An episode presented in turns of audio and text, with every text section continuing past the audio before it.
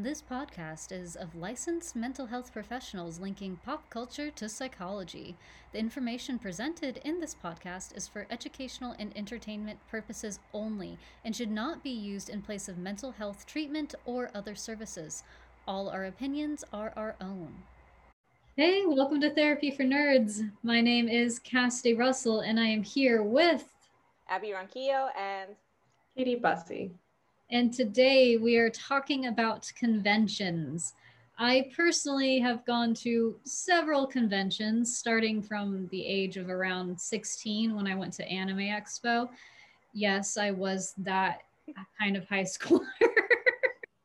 Back in my day, it was at Long Beach, which was a lot smaller than it is now, or at least it was when it was still, you know, being held. But anyways, so conventions are a great way to interact with fellow people that have a lot of the same interest as you do, whether it be anime or comic books or just anything nerdy. Like, uh, I know WonderCon is one of my favorites, and it has not just comic books, but it also has a lot of just pop culture stuff. I know I saw like a premiere episode of Doctor Who at one of my first WonderCon conventions. And I personally really miss going to conventions. Yeah, uh, like uh, a lot of other in person things, the pandemic has really impacted the industry of um, conventions. I think, as we were talking about earlier, kind of off uh, off record, it's it seems like the the convention world, specifically these types of conventions that we're talking about um, that deal with pop culture and, and nerd type things, are a really important or an integral part of this subgroup of people, the society. I don't know what to call them, because uh, a lot of the interactions, just gen- generally and, and most commonly, are done online or not face to face. So I can even recall some of my personal experiences going to conventions when I was much younger.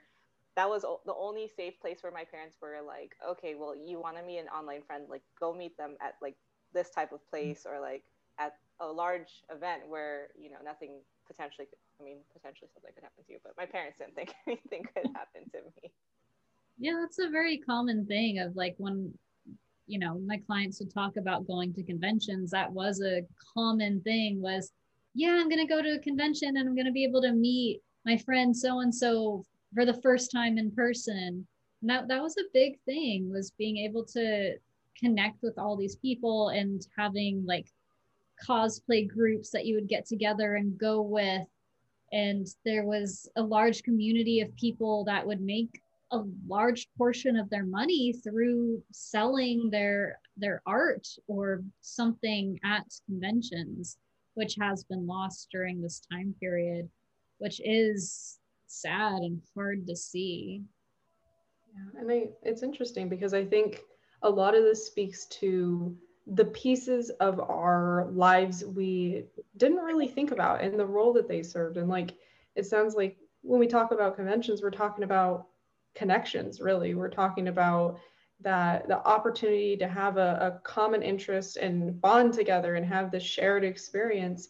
And then even things that like you know like I, I probably wouldn't have thought about like the idea of this is where a lot of people made their livings. Like this was a, a really integral part of their their lives more than just the social connection. I mean, I'm sure that was part of it too but i i think there's such a multifaceted piece to these these uh, conventions for you know for different people. Yeah. I know a lot of a lot of the people that made art for conventions also have etsy accounts. So go support local artists. Go on redbubble and etsy guys. Yeah definitely. Um, i have a lot of friends who do conventions for their art and things. And of course like when you use any platform like Etsy or Redbubble, there's some type of overhead that you have to you you know you get charged for, and I think a lot of as a consumer, anyways, going to a convention, a big like appeal to it is kind of like that whole I don't know, is there like a a term for a psychological term of like just being in the moment and being like, yeah, let me buy this, let me do this because you know this is the experience. Like yeah. I t- tend to uh, overspend. You know, I tell myself this is the budget, but I ended up all the time overspending on things like that because you just get caught up in the feelings of euphoria, I guess. Well, there's this like when you when you're in that space, you're in this space of like, okay, I am here for a purpose. And sometimes part of that purpose is to spend money. Um, like when I'm at a convention, one of the things that I like to do is look for art or plushies. I'm I got this little Pokeball at because it's a little crocheted keychain Pokeball. I got it at a convention. I don't remember which one, but it, it's just like I liked supporting artists and I liked I was there with the intent of spending money. I would I would also have a budget. Definitely went over several times, although the food would also like get me because mm-hmm. the food was expensive at convention. but and then there's definitely that social aspect. Although I did find myself at some points getting really overwhelmed, especially at some of the bigger conventions. Because I would do a mix of like really small conventions like Long Beach Comic Con, or uh, and then I would do big conventions like Anime Expo, which I have since stopped going to because it's just gotten to be way too packed in recent years. Um, but there, it was definitely one of those things where I would have to like step to the side and like do some deep breathing exercises to help ground myself because it was just there's just too many people. Yeah, and um, I think with a lot of those conventions, the nice thing about it is usually there are places where you can kind of um, desensitize yourself if you need to, even though it is usually very like, oh, in your face, like this, this, this, all these things. Um, typically, there would be a place where you could kind of pull away. I know specifically, like at Anime Expo, they had like extra rooms or specific types of rooms where you could sit down and watch anime, or you can sit and just like sit on the floor, um, which I I didn't even think of actually. Now that you're bringing that up, is like how overwhelming conventions were. Yeah. Like regardless of how small they were or how big they were, they're always very overwhelming and overstimulating. And I feel like it was that way before the pandemic, and as we're getting back into seeing people in person again, like when we get to that point eventually. I don't know when that will happen, but I I don't see us forever not doing conventions just because it's such an integral part to being a nerd and it's such an integral part to fandoms because I going back to one of the first fandoms Star Trek that was how people in the Star Trek fandom were able to get together and celebrate the thing that they loved was through holding these conventions. And so it's such a conventions is such an integral part to being a nerd that I don't see that going away forever. But it's something that I think was very overstimulating to people to begin with. And now that people aren't used to being around other people, it's going to be extremely overstimulating to a lot of people when it gets to that point where we're allowed to do at least something similar to that again. Yeah, and I, and I, I can imagine there's going to be a degree of like, people may know that everyone's in this together. Like we've all been, you know, pretty isolated compared to our normal lives, but I think there's also a piece of yeah, it's going to be very overstimulating, like such a sensory overload to be in such a large crowd with so many people and so many things going on. And, you know, I, I almost think that that's something that should be considered is like how, when we get to that point, how do we prepare ourselves for it? Because I can imagine a lot of people are going to get there, they're going to be looking forward to it, and then it's going to be very overwhelming for them. Yeah, I, I, I don't think um, we have really um, absorbed what a year without that type of social interaction could do to a person. Mm-hmm. Um, not saying that's going to be like that forever, but initially that can be a very like overwhelming feeling, especially if you're the type of person who, prior to the pandemic, even attending those uh, conventions, would get overwhelmed in the moment. Mm-hmm. So I'm wondering if you know, as the therapists in the rooms, if either of you have some type of um, suggestions or ways to kind of self um, self soothe or self or just be more aware of yourself, I guess. If a person chooses to do start doing these activities again, or like reintroduce themselves to to social social abilities and in person experiences. Well, I know, like like I said earlier, um, I had to step away when I was feeling overwhelmed, and so and I did some some deep breathing exercises. And there's a million ways you can do deep breathing. Like for as many therapists, every therapist has their own deep breathing exercise. Mm-hmm. And so the one that I like and the one that I teach to my clients is very similar to the one that I learned like taking a yoga class. Um, and that is to use your hand to measure. So you breathe in and your thumb goes up your finger. And then as you breathe out, your finger goes down your thumb. And then you repeat with all of your fingers. And so that's at least, you know, four deep breaths.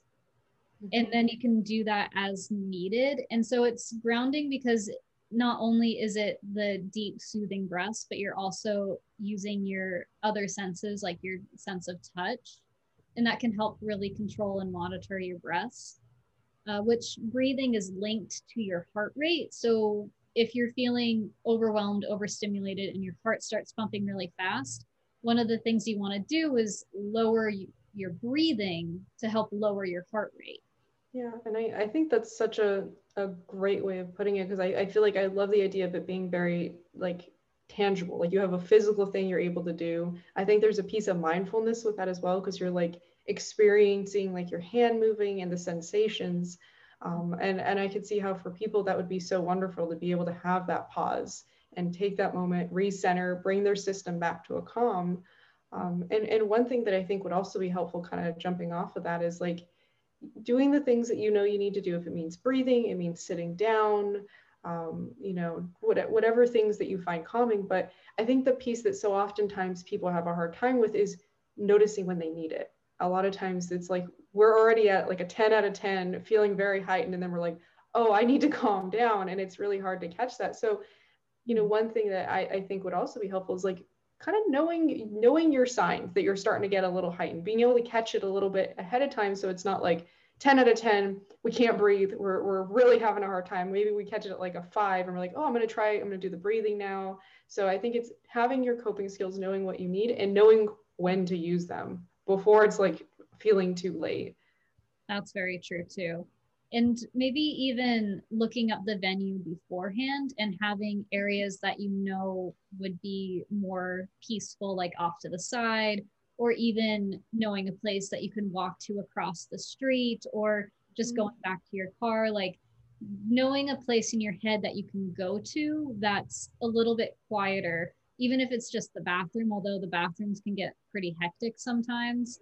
Um, but you can always walk back to the car or just like the parking area and just taking a moment for yourself. There's normally eating areas that you can go to. A lot of conventions are, they have like restaurants that are pretty close by. So walking to a place that is a little bit more isolated is also just really good to just remove yourself from the situation and then if you know this about yourself that you're that you would get very overstimulated, picking a smaller convention to start with.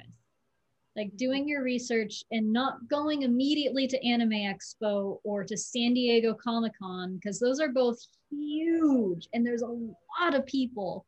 But there's a lot of smaller conventions that happen in communities. Like I I really love the Long Beach Comic Con and Comic Expo because it's a it's a small convention. There's and it's mostly like local artists and there's a lot of indie people that are there. So you get to see like local artists and what they're doing. And there doesn't tend to be quite as many people. So making sure that you're starting off with something a little bit more in your wheelhouse to get yourself more adjusted to that. And then after that, after you have that experience, it can be a little bit easier to move to those bigger conventions.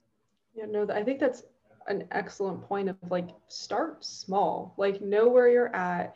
You know, I, I think even just when things start reopening again in a, a bigger scale, when there is bigger events going on, is start small, start going to small things, like reacclimate yourself to these kinds of things because yeah, there there is a piece that can be said in just like day-to-day interactions. Like if the the bulk of our going out and seeing people has either been through you know for those who are working in person or maybe like going to the grocery store. I know we're not doing much outside of that right now. Um, I, I, think it can be really overwhelming to even go to the small conventions potentially. And I, I think it's about knowing knowing your limits and the other piece of being okay if you do get there and you get pretty heightened and you start feeling uncomfortable because it's it's what used to be normal can feel abnormal now because it's just been out of our lives for so long. Mm-hmm. Yeah, and I think that's really important to know. To, to what you said is really important too. Is just the awareness of giving yourself the permission to take your time to reacclimate yeah. to these social situations. Mm-hmm. I know a lot of us, especially because we have not been getting a lot of time with our friends and loved ones, are very excited and adamant about, oh, okay, we're going to make all these plans, we're going to do all these things, and and that's really great. But also not becoming overwhelmed with maybe too many people asking you to go to certain places or feeling pressured to say yes. Taking care of yourself first is always going to be the best thing you can do. Yeah, you bring up a good point, Abby. Is I, I worry, I see all these posts online of like, oh, I regret ever turning down a, a hanging out with my friends. I'm never going to do that again. And I'm, it worries me because it's you're going to have times where you don't want to or where you're too tired. And you need to be sure to give yourself that permission to not do those things. And it's okay to not go to an event if you're not feeling up for it. And we got to make sure that that is still acceptable to yourself and to other people. Because i do feel like a lot of people that are like jumping at the bit to get to hang out with people. Some people are going to jump back into it and they're going to be fine. Like they're not going to have any problems with spending as much time socially as they possibly can. But that's not going to be everyone. And we have to respect that it's going to take a little bit of time for people to get reacclimated. Mm-hmm.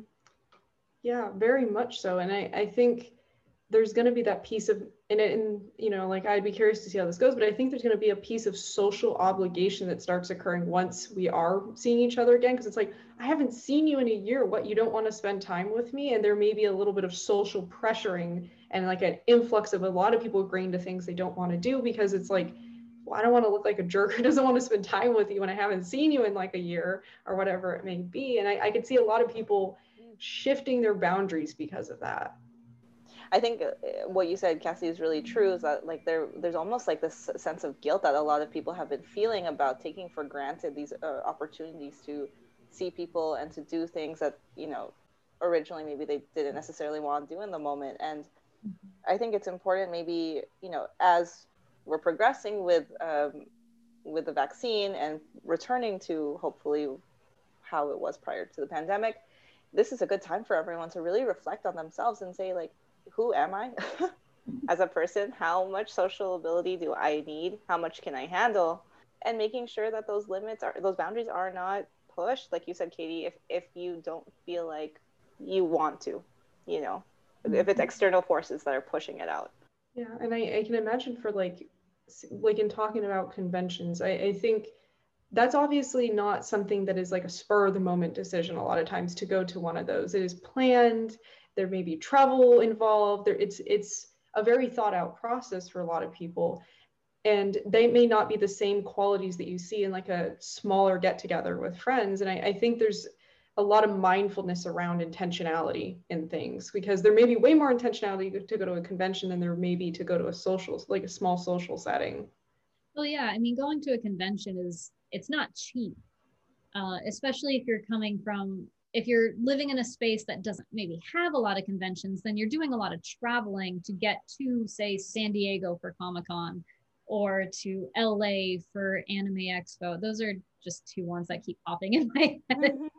Uh, but so there's there's a lot of money that goes into it. So I do worry that people are going to be like, well, I spent hundreds of dollars, maybe even a thousand dollars for travel and for to make for the hotel. Like i can't waste any time. I have to do this. And they're pushing themselves beyond what their actual limit is. Mm-hmm. uh, and that that's something that i worry about. So the the things that should be taken into consideration again go with making sure that you're you're doing what is right for yourself in the moment. And there's a little bit of research that can be done about things like what days are the slowest days of a convention like saturday at a convention yeah that is the busiest day mm-hmm. fridays tend to be fairly busy but it doesn't tend to be as much and then if it's like a three day friday saturday sunday sunday tends to be the the lowest amount so making sure that like hey I can't handle too much. So I'm going to do the smaller convention and only for one day, and it's going to be the Sunday. Making sure that you're only picking what is right for you and like making sure that you're not over investing in it so that you're not feeling as guilty for not going for the whole time, especially if it's something that you've been, because like I said, it's a lot of money it is. Yeah, and, and I can see how guilt could be a big motivator with this one, where it could really influence how people decide to do things and what they do. And you know, I think it's I think it's really good that we're talking about this right now because I think people are going to need time to think about this stuff. They're going to need time to decide what they want and and really start making those preparations. And I, I recognize that there is not a date we can give you. We don't know when things are going to be transitioning back. We don't know at this point. There's still some stuff up in the air, but it's the idea about figuring out what you need and, and knowing how to prepare for that. And if it means like going on the little bit slower days so that you, you don't feel as overwhelmed. And I, I think that's ultimately kind of the core of what we're talking about is like knowing your needs and finding ways to make sure that your your actions are in line with what you really want. I think it's uh, it could be diff- difficult sometimes to build that self confidence and the self awareness of of where those boundaries are, especially if you're the type of person who tends to kind of give in to other people's needs first, or if you feel like you take too much, you take too much, or you take up too much space, which I hear a lot from my clients. Um, mm-hmm. So maybe sometimes it's even just like this envisionment of uh, we're planning to go to this convention, but knowing myself and, and knowing how I feel right now, how would I feel if uh, if I got separated from my friends? How would I feel if um, we had to stay the whole day and I wasn't able to leave? Like I rode with someone else. Mm-hmm. Kind of just mm-hmm. asking these questions and kind of identifying for yourself your genuine, true answers to, to how you feel um, can bring a lot of awareness, I think, to prior to even getting to that place. Like you said, uh, Katie, earlier, like you don't want to get to like a 10, a level 10, and then, oh no, like I'm overwhelmed now. So doing a lot of this preemptive work will probably not only save you money because you'll realize, oh, maybe three days is not a good idea, but also kind of for you to understand who you, where you are. You know, it doesn't necessarily mean that you'll never be able to go to a three day convention or you never be able to handle all of these things, but take it in stride. You know, I, I feel like there's a lot of pressure. You know, there's a lot of this external pressure of like when the pandemic ends where are we going to be? What are we going to do? What are you going to do with your time? I, I, I know it's easier said than done, but that's definitely something that we need to let go of. And that's something we need to make it socially acceptable for people to take their time to regulate back to normalcy. Yeah, and I, I, it's interesting because I think even prior to current times, I think there was a push for people to, to overextend or to do things they're not comfortable with. And I, I think it's hard because like with the example of say like figuring out like if you're comfortable going to the three days or if you just want to go to one day for a specific convention and what if your friends want to go to three days chances are you might go to three days even if it's not really what you want um, and i think so much of it could also be finding small ways just to take those steps because i can imagine a lot of people are going to be like well i don't want to tell them i only want to go one day i don't want to be like the stick in the mud on the situation who's not willing to do that and it's about you know, one finding your comfort zone with this stuff. And I, I think, like I said, this, I think this was a pre-current times kind of conversation where we know what we want, but we we can be afraid to say it sometimes too. I think it's important to start having these conversations early so that pe- we can get people prepared because I, I think there's going to be a huge push once things start going back to normal. Mm-hmm and normal's not going to look normal for a long time i don't think at least i think there's still going to be even when we start seeing conventions i i think there's going to be some stuff put in place because conventions are a breeding ground for diseases. Like i know i was so sad. I i want to say it was the last wondercon i went to. I couldn't go to the last day because i i got really sick. I felt fine going into the convention. And then the second day I started was like, wait, I have this sore throat and it's kind of not going away. What's going on? And then the next day I was out and I just could not for the life of me get back into get back up to go to the con and I was like devastated because I had spent all year looking forward to it but it's those are the kinds of things that you're going to have to keep in mind is just con sickness is a thing. but I, you know, it's funny though, because I think you bring up a really good point that a lot of people I think think about but may not think about is that piece of like the unexpected. Like we we talk about like prepare yourself and like mm-hmm. plan for what you want and all this, but it's like stuff just happens that you did not expect and you can't have prepared for it. Like I'm sure you were not like, I'm gonna get sick on the second day and this is how I'm gonna deal with it. Like, no, it happens. And I I think that's the other piece that people in a sense can prepare for is the things they can't prepare for and being okay when things don't go as planned and the unexpected and there's maybe disappointments or things that they have to readjust to because I think that's another point where a lot of people become heightened to a point where they can't cope anymore and it's overwhelming because they had maybe if they've been planning all year for this and it doesn't go as planned, that's that's a big disappointment. It could be devastating, really. It really can be. I mean, I know I was like so devastated that I wasn't able to go. Uh yeah, it, it it sucks. It does suck when that happens and just trying to be trying to be okay with that and yeah, it's completely valid to be disappointed, especially like you said, it's something that you were looking forward to all year. Um, but I think it's important to know too, like that's not something you wished upon yourself. That's not something that you made mm-hmm. happen. It just things happen sometimes, and we don't have explanations for it. So not to shoulder some of some of that guilt or responsibility of either wasting money or missing out on something or whatever it might be. So in the meantime, I I want to say I've seen some conventions do some online stuff. I personally haven't done any uh, nerdy conventions online. I have done a therapy conference online, which I thought was, I thought they did a pretty good job. They took this criticism with stride because it was a lot of back to back to back to back stuff. So there wasn't a whole lot of room for breaks, which I would have appreciated a little bit more of. Uh, what are you guys' thoughts on online conventions? I think that's a it's a very interesting concept. I mean, it's very relevant to our times. I I can see there being a lot of like unique opportunities that come from it and a lot of things that are very different and that may be hard to translate into that kind of an environment. I know one of my favorite things to do is to look at um, fan art and like the the artist alleys. So I, I don't know how that translates over to a virtual conference. Yeah. Yeah. And then like a, a potential uh, opportunity that comes from it is maybe a lot of people who couldn't afford to travel that like the expense piece now have the ability to attend still. Mm-hmm. I think there are a lot of benefits to doing an online convention or anything online because I know a lot of these in you know like i've seen virtual concerts virtual conventions virtual mm-hmm. everything basically has has gone online and digital and and maybe you know that's where we were heading anyways like in regards to uh, 21st century technology and everything but as katie said i think there are a lot of things that won't be able to be translated um, a lot of things mm-hmm. need to be felt smelled heard, you know, with your senses as opposed to just seeing it through a screen.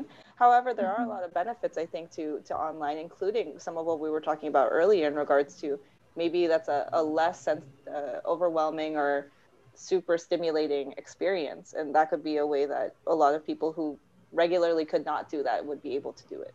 Yeah, yeah, because it, it definitely could create a space where like if somebody needs to step away, they can definitely do that. They can take their space for themselves. They can take the time. They can um, at- attend a little bit more on their terms. And I, I think there can be a, a, really an opportunity for people to kind of test run it a little bit, like test run saying, okay, I need to take a break. This is a easy place where I can do that um, and and really be able to explore what they're needing. Well, I I wonder with these online conventions because I know some of what we had talked about before was the social piece too, right? Like meeting your maybe your friends you've known online only and finally seeing them in person or being able to have other connections. And I wonder how that piece will show up in these these virtual conventions, the ability to make the interpersonal connections. Yeah, I'm I'm not sure because uh, a lot of a lot of nerdy people make online friends and are able to connect virtually. So I I'm not sure how much it impacts having it be virtual versus in person. Any thoughts, Abby? I'm just thinking about in, in, regards to social ability, maybe not just because you know we already have been implementing for a really long time like chat rooms and online gaming and you know a lot of this type of like social ability online.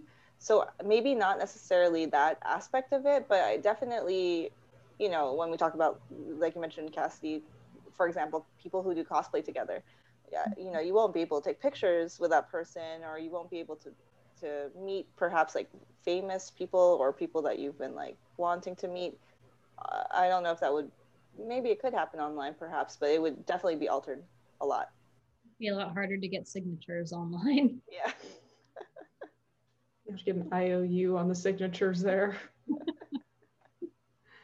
I mean, I guess you could have it be like, you know, the the person like signs something and then they send it out to whoever. So it's not mm-hmm. impossible. It's just a lot different because I know there's a lot of people that will like bring their comics or something that they want to get signed. And I mean, there's a, I haven't done too much of like standing in line waiting for signatures, but I know that's a big portion of cons for a lot of people is standing in the signature lines with their Buffy box set waiting for like the last uh, big star in the show's signature for their box set. Like that's a big thing for some people.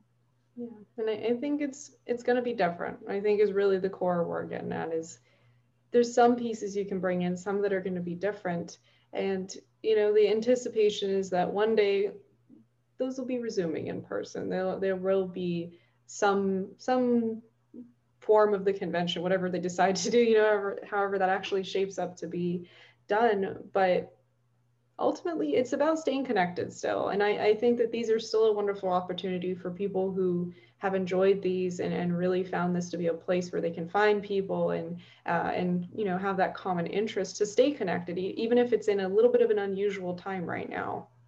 Thank you for listening to Therapy for Nerds. If you liked this episode, hit that like button, subscribe, comment, and check out the links to our social medias, where you'll be sure to get all of the latest Therapy for Nerds information. And be kind to yourselves this week.